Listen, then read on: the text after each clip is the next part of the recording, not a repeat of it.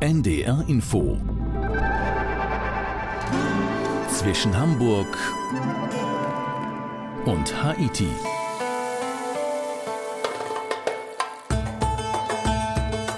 zwischen Hamburg und Haiti, heute mit Philipp Abresch. Wir reisen in eine Region, die ich nur aus dem Flugzeug kenne, auf dem Weg von Europa nach Südostasien zum Beispiel. Und wie gerne wäre ich mal abgetaucht und zwischengelandet, hier in Zentralasien, mittendrin. Heute tauchen wir ab und tauchen wir ein. Birgit Wetzel nimmt uns mit als erste deutsche Journalistin. Seit 30 Jahren ist sie Ganz frisch akkreditiert für Usbekistan seit Anfang des Monats und heute erzählt sie uns von dieser faszinierenden Region, von Usbekistan, Kirgistan und von noch viel mehr, glaube ich, hoffe ich. Hallo Birgit. Hallo Philipp. Heute reden wir über Zentralasien. Hilf uns mal, was alles umfasst eigentlich diese Region Zentralasien? Zentralasien haben die meisten, die hier leben in Deutschland, nicht so richtig auf dem Schirm. Es sind fünf Länder. Und zwar sind die östlich vom Kaukasus und reichen somit vom Kaspischen Meer bis zur Grenze von China. Ganz im Norden ist das ganz große Land Kasachstan, 3000 Kilometer von West nach Ost. Ganz in der Mitte ist Usbekistan und drumherum sind im Westen einmal Turkmenistan und im Süden ist ein kleines Land Kirgistan und im Osten noch, im Südosten genau gesagt, Tadschikistan. Lass uns mal anfangen in Usbekistan. Das war für mich immer irgendwie ein Sehnsuchtsort. Ich kann mir gar nicht erklären, warum. Vielleicht liegt es an diesen wohlklingenden Städtenamen wie Samarkand zum Beispiel. Das klingt für mich total toll und abenteuerlich. Ich war aber noch nie dort. Wie muss ich mir Usbekistan vorstellen? Ja, Usbekistan hat wirklich viel vom Orient. Es hat was von Tausend und eine Nacht. Es ist zwar ein modernes Land, aber hat gleichzeitig sehr viel erhalten von dem alten Charme. Es gibt riesige alte Bauten mit wunderschönen Mosaiken. Es gibt äh, viele enge Gassen. Es gibt alte Häuser und gleichzeitig gibt es auch ganz moderne Straßen. Aber insgesamt hat tatsächlich diese Stadt Samarkand insbesondere, aber auch Taschkent, irgendetwas von einem Zauber. Und es gibt viel Wasser, den Aralsee, ein See, der allerdings immer weniger ein See ist, richtig? Es gab einmal einen riesigen Aralsee. Der Aralsee hat heute nur noch 10 Prozent von dem Wasser, das er noch in den 70er Jahren hatte. Das ist ein Trauerspiel. Und es sind Millionen Menschen äh, damit verbunden. Nämlich einmal mussten viele Leute aus der Aralsee-Region umsiedeln. Die geblieben sind, mussten sich eine neue Lebensgrundlage suchen. Und viele Menschen sind indirekt betroffen, weil der Aralsee das Wasserproblem verursacht hat, das dazu geführt hat, dass im Moment ganz viele Reformen laufen. Nämlich, man will weniger Wasser verbrauchen in Usbekistan und baut deshalb jetzt weniger Baumwolle an. Die Hauptstadt von Usbekistan, das ist Taschkent. Und wie so oft, wer was erleben will, der geht auf den Bazar. Der Bazar, das scheint mir sowas wie die Lebensader zu sein. Du warst auch dort und wir hören mal rein. In der usbekischen Hauptstadt Taschkent pulsiert das Leben. Autos rasen vielspurig durch das Zentrum der Stadt. Dort zwischen niedrigen Häusern und einer großen und alten, bunten Religionsschule befindet sich der große Bazar. Der große Bazar in Taschkent ist Supermarkt und Treffpunkt zugleich. Er hat mehrere Eingänge. Auf der einen Seite befindet sich der Parkplatz, auf der anderen führt eine lange Treppe zu der großen Halle, in der es frische Gemüse und Obst gibt. Frauen in Pantoffeln und langen Kaftanen erklimmen die Stufen neben hüpfenden Kindern und eilenden Teenagern. Männer und Frauen schleppen große Taschen. Über die Köpfe zieht der Duft von Schaschlik mit orientalischen Gewürzen. Knoblauch, Kurkuma, Curry, Koriander. Gleich neben der Treppe preist ein drahtiger Händler mit lauter Stimme seine Schaschliks an. Eilig bewegt er sich zwischen den drei Grillkästen hin und her und dreht die Spieße schnell und routiniert. Er steht mitten in den Rauchwolken. Die langen Spieße mit kleinen Fleischstücken liegen dicht an dicht auf schlichten Metallkästen und warten auf hungrige Kunden. Hühnchen, Hammel oder Rindfleisch. Während sie garen, zerteilt der Grillmeister rohes Fleisch in kleine Würfel.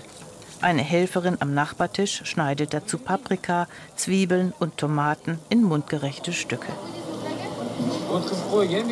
An einfachen Plastiktischen sitzen die Kunden zu zweit, zu dritt, zu viert auf blauen Plastikstühlen. Bestellt wird am Grill oder am Tisch. Ein Getränk, ein Spieß. Dazu gibt es immer etwas Brot und manchmal einen Salat. Das Restaurant im Freien hat viele Gäste. Im Sommer bei tropischen 40 Grad im Schatten, ebenso wie bei kalten 0 Grad im Winter. Wer die Treppe erklommen hat, erreicht eine große, hohe, runde Halle. Dort gibt es Lebensmittel zu kaufen, wohlgeordnet und in langen Reihen. Zwischen den Händlern lassen breite Gänge genug Platz für Karren mit großen Ladeflächen, auf denen Kunden ihre Einkäufe für die Großfamilie transportieren. Wer einkauft, kauft kiloweise. Hier Obst und Gemüse, dort das Fleisch. Fleisch und Wurst liegen oft hinter Glasvitrinen, eine Errungenschaft der letzten Jahre. Obst und Gemüse gibt es je nach Jahreszeit, das meiste aus der Region. Berühmt sind die Wassermelonen, süß und saftig, insbesondere im August. In Usbekistan werden sie mehr als kopfgroß. Auf dem Bazar, aber auch auf den Straßenrändern sitzen viele Händler mit Bergen von Melonen. Vor jedem Einkauf prüfen die Käufer die Reife der Früchte. Mit dem Finger klopfen sie kräftig auf die Schale. Ertönt ein sattes Geräusch, ist die Melone reif. Wer Trockenfrüchte, Tee oder Gewürze sucht, geht auf einen der schmalen Treppen hinauf in die obere Etage, zu einem umlaufenden Gang. Welch eine Vielfalt! Schwarzer Tee, grüner Tee, Kräutertee, Tee zum Aufwachen, Tee zum Einschlafen. Auch bei den getrockneten Aprikosen gibt es viele Sorten. Helle und dunkle, kleine und große, schrumpelige und glatte. Sie kommen aus unterschiedlichen Gegenden, einige aus Usbekistan, andere von den Nachbarn im Iran, in Afghanistan oder Kirgisistan. Ähnlich viele Sorten gibt es bei den hellen und dunklen Rosinen, bei den Aprikosen, Walnüssen und Pistazien. In einem Bereich des Bazars gibt es Obst und Gemüse, in einem anderen Fleisch, in einem weiteren werden Fische angeboten und einem wiederum anderen Brot und Kuchen. Auch Putzmittel und Hygieneartikel, Kleidung und Schuhe, CDs und Elektroartikel bekommt man hier. Wer den Bazar kennt, findet schnell, was er oder sie sucht. Vieles, was es auf dem Bazar gibt, ist auch in den Läden der neuen Shoppingcenter zu erhalten. Warum also auf den Bazar gehen? Mohira aus Taschkent mag beides. Sie hat in Indien studiert und spricht daher Englisch. Uh, well, um ich gehe zu beiden. Es hängt von der Zeit ab. Abends ist der Bazar geschlossen, dann gehe ich in den Supermarkt.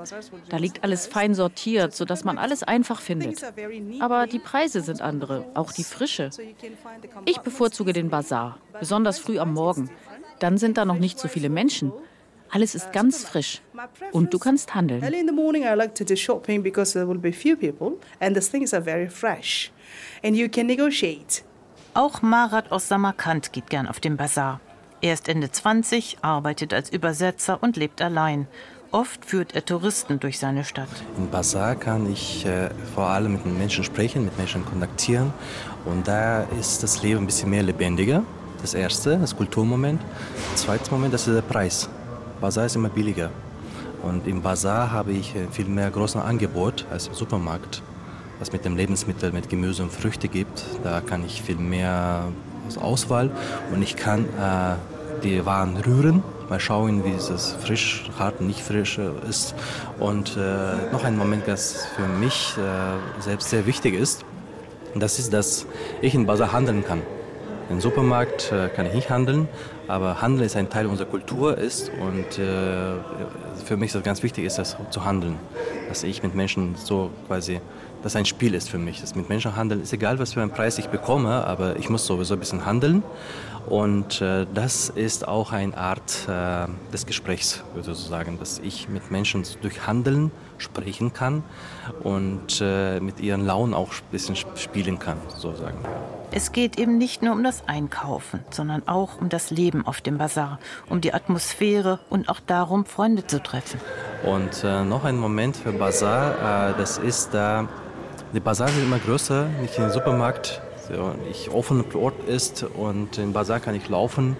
In Bazar kann ich immer was Neues hören, was Neues sehen, äh, neue interessante Waren sehen, mal nachfragen, wie es geht. Und äh, in Bazar habe ich auch immer die Freunde. Quasi, ich bin für ein, einige Verkäufer Stammkunde bin und mit denen ich einfach sprechen kann. Und die sagen mir, okay, Marat, heute lieber nicht, komm lieber morgen, dann kriegst du was Besseres. Zum Beispiel, äh, ich habe einen guten Freund, das ist Metzger. Und wenn ich ein Fleisch kaufen will und der weiß jetzt, was für ein Fleisch ich brauche und sagt einfach, kriege ich ein gutes Fleisch erstens oder wenn er kein gutes Fleisch hat, sagt, okay, komm lieber morgen.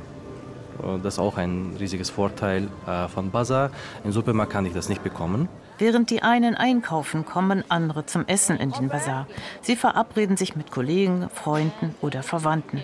Zur Mittagszeit sitzen sie dicht gedrängt auf Bänken und Stühlen, essen Brot, Salat und Schaschlik. Der Geräuschpegel ist enorm. Kaum ist der Teller leer, wird er eilig abgeräumt, kurz gewaschen und schon geht er in die nächste Runde.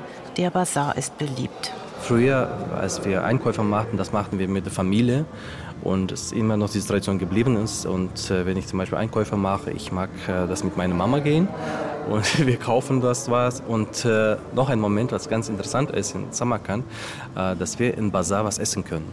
Ich meine, es gibt ein Plov, es gibt das Samsa, es gibt das Shashlik, Kebabs und alles, was wir in Bazars essen können. Und äh, die Qualität ist da immer perfekt, weil sie da auch schon, äh, schon nicht erste Generation arbeitet, einige Generationen her schon arbeiteten und die machen das auch sehr gut.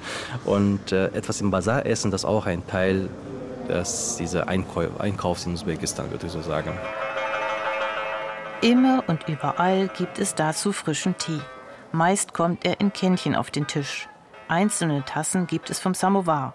Elektrisch oder mit Kohle beheizt steht er in jedem Restaurant und sogar in den Wagen der Eisenbahnen. Oben auf dem Samovar steht eine kleine Kanne. Darin schwimmt der Tee hoch konzentriert. Wer einen Tee trinken möchte, entnimmt mehr oder weniger Konzentrat und füllt dazu heißes Wasser aus dem bauchigen Kessel darunter. Über einen kleinen Hahn läuft es in die Tasse und fertig ist der Tee. Touristen gibt es hier nur wenige. Sie essen in den vielen Hotels und Restaurants der Stadt. Die meisten ahnen nicht, wie gut das Essen auf dem Bazar schmeckt. Touristen, die auf den Bazar kommen, entdecken oft spontan Dinge, die sie kaufen möchten. Aber wer hier einkauft, braucht usbekische Summen. Bis vor wenigen Jahren waren US-Dollar die inoffizielle Zweitwährung. Der Schwarzmarkt blühte.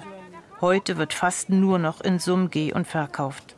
Einige Händler haben sich auf das Wechseln von Geld spezialisiert. Sobald sie Touristen sehen, ertönt ihre Stimme.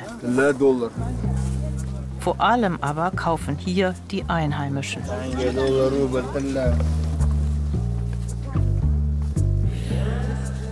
Wir sprechen heute über Zentralasien. Birgit Wetzel ist bei mir.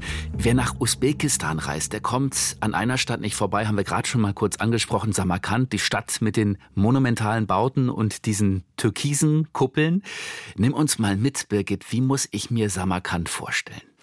Samarkand ist eine ganz berühmte alte Stadt, die aber heute eine pulsierende Stadt ist.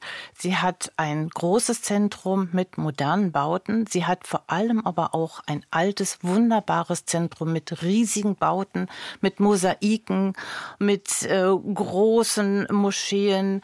Sie hat ein Zentrum, in dem der alte Präsident Karimov beerdigt ist, in einem Mausoleum oberhalb der Stadt, von wo man einen ganz wunderbaren Blick über die ganze Stadt hat. Auch Samarkand ist voller Märkte, voller Basare. Wofür sind eigentlich diese Märkte Samarkands vor allem berühmt? Der Markt, der Basar von Samarkand ist insbesondere berühmt für eine Vielfalt an Süßigkeiten. In Samarkand gibt es wunderbare Süßigkeiten, die es nirgendwo anders gibt. Da gibt es gedrehte Dinge, da gibt es Dinge mit Nüssen, mit Rosinen, mit äh, ganz unterschiedlichen Zutaten. Sehr bekannt ist Samarkand auch für einen besonderen Plöff, also ein Reisgericht, das es überall in Usbekistan gibt. Und in Samarkand wird das zubereitet mit Rosinen drin, hat also eine süßliche Variante. Außerdem ist der Bazar in Samarkand sehr bekannt für die Stoffe, die dort verkauft werden, und zwar insbesondere Seiden. In der Umgegend von Samarkand gibt es Seidenraupen und große Seidenraupenfarmen, in denen wunderbare Tücher hergestellt werden mit den leuchtenden Farben, für die Zentralasien so berühmt ist. Also ein riesiges Angebot, was ich dort bekomme auf diesem Markt. Sag mal, die Usbekinnen und Usbeken, was sind das eigentlich für Menschen? Wie würdest du die beschreiben? Die Usbeken sind sehr freundliche Menschen, sehr gastfreundlich. Sie sind sehr gesellig und sie sind sehr rücksichtsvoll und auch zurückhaltend. Was mir immer wieder auffällt, ist, dass eigentlich jeder, der sich auch über einen vollen Bazar bewegt, immer einen Rundumblick hat. Man nimmt sehr viel Rücksicht aufeinander. Die Familien sind meist sehr groß, im Durchschnitt drei bis vier Kinder. Meist lebt man mit den Großeltern zusammen, das heißt drei Generationen unter einem Dach, bisweilen sogar vier. Hm. Von Samarkand reisen wir jetzt ganz in den Südosten von Usbekistan, nach Termes, direkt an die Grenze zu Tadschikistan und Afghanistan. Ist eine ganz andere Welt, richtig? Es ist eine völlig andere Welt. Hören wir mal rein. Der Bazar von Termes befindet sich mitten in der Stadt. Die liegt direkt an der Grenze zu Afghanistan. Seitdem die Taliban in Kabul die Regierung übernommen haben, leben viele Flüchtlinge in der Stadt. Im Vergleich zu Taschkent gibt es in Termes wenig Autos, dafür aber sehr viel Platz. Rundum werden flache, langgestreckte neue Wohnhäuser gebaut und ganz in der Nähe vom Bazar entsteht das erste Shoppingzentrum. Noch gibt es dort wenige Läden und sehr wenige Besucher. Ganz anders ist es dagegen wenige Meter weiter auf dem Bazar. Da sind Süßigkeiten, äh, alles selbst gemacht. Erklärt mein Begleiter Askar. Hier in Termes ist er geboren und aufgewachsen.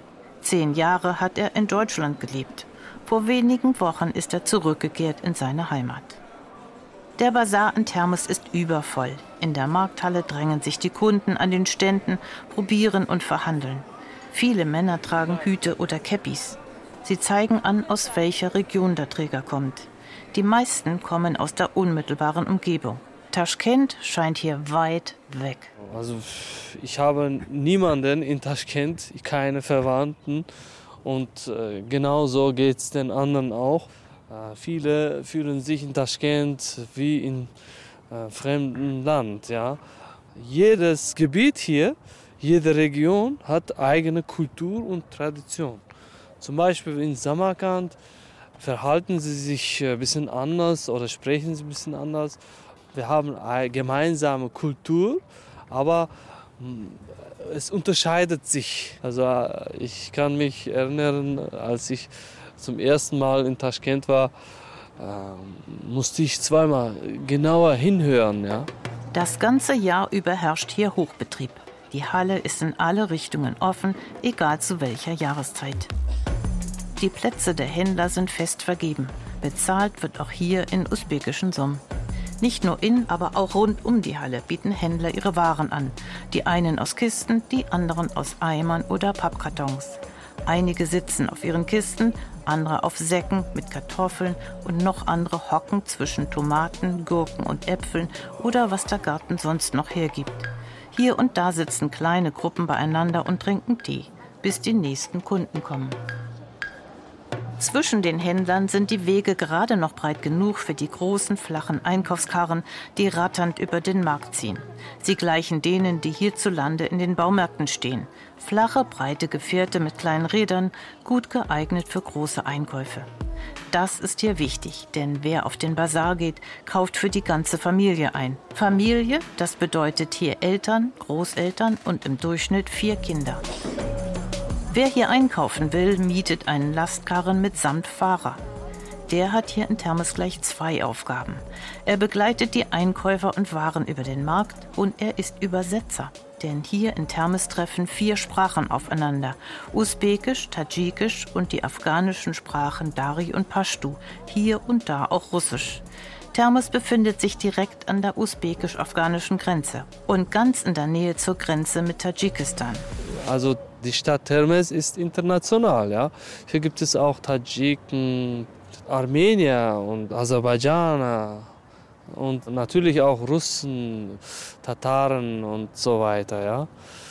Aber mehr Usbeken als andere Nationalitäten. Usbeken, danach kommen Tadschiken. Die meisten wohnen in den Dörfern Tadschiken, aber danach kommen die in die Stadt, wollen die hier studieren, weil Termes äh, ganz viele Universitäten hat. Und hier leben ganz viele junge Leute. Also ich schätze mal 70, 80 Prozent der Bevölkerung sind Jugendlichen, ja. Bis heute leben viele Geflüchtete aus Afghanistan in Termis. Sie sprechen weder Usbekisch noch Russisch, aber eine afghanische Sprache. Die wiederum verstehen die benachbarten Tadschiken, die oft auch Usbekisch können und die so mit den Afghanen ins Geschäft kommen. Russisch, die frühere Amtssprache, wird meist noch verstanden, aber immer weniger gesprochen. Als ich eine Händlerin auf Russisch etwas frage, wechselt sie schon nach wenigen Worten wieder vom Russischen ins Usbekische, das ich nicht verstehe. Sie erklärt mir, was sie hier verkauft. Und während mir der Duft von frischem Koriander in die Nase steigt, preist sie ihr Gemüse in wechselnden Sprachen. Sabze, Pomidor, Bodri. So Auberginen, Tomaten, Gurken und so weiter. Die Sprachenvielfalt meistern die Händler mit Routine. Und wo die Verständigung mit Worten nicht klappt, reden sie mit den Händen. Und wie verständigen sie sich mit den Geflüchteten aus Afghanistan? Ja, es sind viele Flüchtlinge. Sie kommen sehr oft auf den Bazar. Manchmal zeigen sie, was sie wollen, Manchmal übersetzen die Tadschiken, also die Karrenfahrer. Sie können die Afghanen verstehen und übersetzen dann ins Usbekische. Wir sprechen heute über Zentralasien und durch Zentralasien zieht sich die sogenannte Seidenstraße, eine der ältesten Handelsrouten der Welt. Das Faszinierende an Handelsrouten ist ja immer, dass sich dort Menschen begegnen aus aller Herren Länder, die über den Handel miteinander in Austausch geraten. Dieser Ort Termes, von dem wir gerade schon gehört haben, ist das auch so ein Schmelztiegel von Kultur und Religion? Das ist er, total. Es sind da ganz viele unterschiedliche Nationalitäten, die zusammenkommen, unterschiedliche Sprachen, die zusammenkommen. Das Usbekische in Termes mischt sich mit den Nachbarländern. Vor allen Dingen sind ja jetzt auch viele Afghanen in Termes. Das heißt, auch die beiden Sprachen aus Afghanistan hört man jetzt in Termes. Mhm. Wir reisen weiter von Termes nach Kirgistan. Und ich finde das eine super Gelegenheit, um mal über eine Eigenheit zu sprechen, die uns Journalisten ja auch nicht ganz fremd ist, das ständige Unterwegssein. Wir stellen unser Zelt mal hier auf, mal dort. Wir sind sozusagen Nomaden mit Stift und Zettel, aber diese echte Nomadenkultur, die findet sich vor allem in Kirgistan, stimmt's? Ja, zu Anfang möchte ich mal erläutern, dass Kirgistan eben auch Kirgisien oder Kirgisistan genannt wird. Alle drei Begriffe bezeichnen aber dasselbe Gebiet. Das heißt, es geht um einen kleinen Staat, der ganz hoch in den Bergen seine Hauptregionen hat und da in den Bergen und auch zum Teil in der Stadt leben ganz viele Nomaden. Diese Nomaden haben ganz spezielle Zelte, die typisch sind für Zentralasien. Und zwar sind das Rundzelte, sogenannte Jurten. Die haben außen herum ein Flechtwerk von Stangen. Darüber wird Tuch gelegt oder auch Pelze oder Felle. Und so kann man diese Zelte schnell auf- und abbauen. Viele Nomaden sind im Winter in den Städten inzwischen ziehen aber dann im Frühjahr in die Berge mit ihren Pferden, suchen sich meistens irgendeinen Wasserlauf, an dem sie das Zelt aufschlagen. Große Familien haben auch zwei oder drei Jurten nebeneinander und da bleiben sie und gehen erst wieder zurück in die Städte, wenn es zu kalt wird. Hast du auch mal in so einem Zelt übernachtet, in so einer Jurte? Übernachtet noch nicht, aber ich habe schon als Journalistin in einer Jurte gearbeitet, in der sogenannten Pressejurte, bei einem Festival in Usbekistan. Das war ein sehr lustiges Gefühl, in so einem altertümlichen Gehäuse zu sein und gleichzeitig wunderbares Internet zu haben. Ich habe auch schon in einem Restaurant gegessen, das nur aus Jurten bestand. Ein Restaurant in den Bergen, das so sieben, acht Jurten hatte und eine zentrale Jurte, in der gekocht wurde. Tradition und Moderne alles vereint unter einem Zeltdach. Bishkek ist die Hauptstadt von Kirgistan und so klingt's, wenn man in den Straßen dort unterwegs ist. Bishkek, die Hauptstadt von Kirgistan mit rund 1,2 Millionen Einwohnern, ist nur eine Flugstunde von Taschkent entfernt. Die Stadt ist umgeben von sehr hohen Bergen. Über 7000 Meter ragen sie in den Himmel. An einem Ende der Hauptstraße ertönen Lautsprecher. Eine blechern scheppernde Stimme ruft Busse und Abfahrtzeiten aus. Die Stimme hallt über den gleich daneben liegenden Bazar. Jeden Tag herrscht hier Trubel. Wer auf diesem Bazar einkauft, braucht Ortskenntnisse. Ein Stand reiht sich an den nächsten, verteilt über ein Gelände, in dem sich Händler mit unterschiedlichen Warengruppen mischen. Einige verkaufen in einem überdachten Bereich, andere stehen unter freiem Himmel. Es gibt das übliche Obst und Gemüse und dazu auffallend viele Getreidesorten. Da stehen Säcke mit Buchweizen, fein oder grob geschrotet, dann rote, braune und schwarze Linsen, kleine und große Erbsen, viele Sorten Bohnen und viele Säcke mit Reis. Der kommt aus vielen unterschiedlichen Regionen, mehrere Sorten aus dem benachbarten China. Ich staune. Die Käuferinnen sehen den Reiskörnern an, woher sie kommen. Form, Farbe und Größe sind typisch für die bestimmten Regionen, sagen sie. Trockenfrüchte und Nüsse, Rosinen, Aprikosen, Feigen und Datteln sind oft aus dem Iran importiert. Mein Begleiter erkundigt sich, woher die vielen unterschiedlichen Sorten von Pistazien kommen. Da sind welche aus Taschkent. Die sind doch ganz ähnlich. Nein, die sind anders. Was ist der Unterschied zwischen denen aus Kirgisistan und denen aus Usbekistan? Die aus Usbekistan sind süßlicher. Das Wetter dort ist anders. Da ist es heißer, oder? In der Hand hält der Verkäufer eine lange Stange. An einem Ende befindet sich eine kleine Schaufel. Gekonnt schwenkt er sie über die vorderen Auslagen zu den oberen, hinten angelt einige Nüsse aus der Kiste ganz oben und schaufelt sie zu uns. Der Standnachbar schaut herüber und zeigt auf seine Nüsse. Konkurrenz belebt das Geschäft. Ein anderer verkauft Gemüse aus den fruchtbareren Regionen. Bischkek liegt auf 800 Meter Höhe. Der Boden ist karg und das Klima rau. Im Sommer klettern die Temperaturen bis über 40 Grad, im Winter fallen sie auf unter minus 30 Grad. Etwas gemäßigter ist das Klima weiter südlich, im Fergana-Tal. Zur Hälfte gehört es zu Usbekistan, zur Hälfte zu Kirgistan. Gute Böden gibt es auch im Norden. Dort am Isikulsee und auf 1500 Meter Höhe ist das Klima günstig für den Anbau von Obst. Von dort bringen Händler das Obst auf einer gut ausgebauten Schnellstraße in die Hauptstadt. Sie ist Teil der neuen Seidenstraße und vierspurig ausgebaut. Wladimir, ein Freund aus Bischkek, erklärt, uh, das ist ein sehr wichtiger Weg nach Issyk-Kul, denn dies ist der direkte Weg nach China. Erst nach Issyk-Kul, dann nach China. Die Straße haben die Sowjets gebaut. Aber ein großer Teil der Straße wurde neu gemacht, mit Kapital aus China. Uh,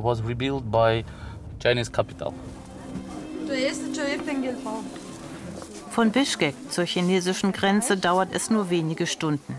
Auf dem Bazar in Bischkek ist davon aber wenig zu spüren. Die Händler aus China haben einen eigenen Markt im Norden der Stadt, den Dordoi Bazar. Um die 30.000 Händler verkaufen dort ihre Waren. Einen regen Warenaustausch gibt es mit Kunden aus dem benachbarten Kasachstan. Die Grenze ist nur eine gute Stunde von Bischkek entfernt. Seit der Unabhängigkeit der Staaten in Zentralasien 1991 war die Grenze geschlossen. Seit 2018 ist sie offen. Wenn der Regen im Herbst und Frühjahr auf die Dächer prasselt, erfordert der Einkauf besonderes Geschick. Die Füße balancieren um zahlreiche Pfützen mit unbekannter Tiefe, doch weder das noch die eisigen Temperaturen im Winter halten die Käufer ab. Der Bazar ist eben beliebt. Auch Bischkek ist eine wichtige Station auf der legendären Seidenstraße. Birgit Wetzel, wie stark ist der Einfluss Chinas eigentlich in der Region? Ja, der Einfluss Chinas ist durchaus gegeben und zwar äh, unterschiedlich stark in den unterschiedlichen Teilen des Landes, aber durchaus sichtbar. Insbesondere da, wo Baustellen sind, sieht man sehr deutlich, dass die Bautrupps eigentlich immer aus China kommen. Die haben Baustellenzeichen in Chinesisch. Die haben alle Kleidung an, auf denen chinesische Zeichen stehen. Ab und zu steht auch drauf China Road, dann ist es ganz deutlich. Die Kirgisen sagen dazu, ja, wir können nichts machen, wir haben eigentlich gar keinen Kontakt mit den Chinesen. Das heißt, die bleiben sehr unter sich, aber sichtbar sind sie auf jeden Fall. Du hast im Vorgespräch gesagt, wir müssen unbedingt auch über die Pferde sprechen. Also trotz der Baustellen, trotz der vielen Lkw, die da auf den neu asphaltierten Straßen unterwegs sind, es gibt eben noch immer diese alte Pferdekultur. Richtig ist diese Ecke ein Pferdeland. Kirgistan ist absolut ein Pferdeland. Es gibt ganz viele Pferde und zu meiner großen Überraschung bin ich auch bei den Fahrten durch das Land immer wieder auf Herden von Pferden gestoßen. Da, wo man im Kaukasus sonst Schafe sieht, sieht man in Zentralasien eigentlich im Westen durchaus auch Schafe, aber im Osten in Kirgistan ganz viele Pferdeherden. Die ziehen sogar über die Gebirgspässe und sie sind für die Kirgisen ganz, ganz wichtig denn auch das Pferdefleisch wird sehr viel gegessen. Mhm. Pferde, Basare, Nomaden, wer jetzt Lust bekommen hat, hinzureisen nach Zentralasien, nach Kirgistan, nach Usbekistan und in die vielen anderen Stans. Ich zum Beispiel habe große Lust bekommen. Birgit, was sollte ich mir unbedingt anschauen? Also du solltest erstmal unbedingt fahren. Dann ist ganz, ganz wichtig, Samarkand, das darf man einfach nicht auslassen. Das ist ein absolutes Highlight. Dann Taschkent und Buchara, alle drei Städte sind voll von wunderschöner Kultur. Man wird überrascht sein, wenn man das Land noch gar nicht kennt. Von da aus dann weiter nach Osten Insbesondere dann, wenn du die Natur liebst, fahre unbedingt nach Kirgistan in diese wunderbaren Berge. Man kommt über Bischkek ganz einfach hoch in die Berge. Es gibt viele Touren, es gibt viel zu sehen, es gibt wunderbare Luft und ganz erstaunlich riesige Berge. Es ist unbedingt eine Reise wert. Also, tolle Eindrücke aus Zentralasien. Vielen Dank, Birgit Wetzel. Das war zwischen Hamburg und IT mit dabei im Team waren Christine Dreier, Georg Tschoske und ich. Danke fürs Zuhören, sagt Philipp Abresch. Gute Reise, Philipp. Dankeschön.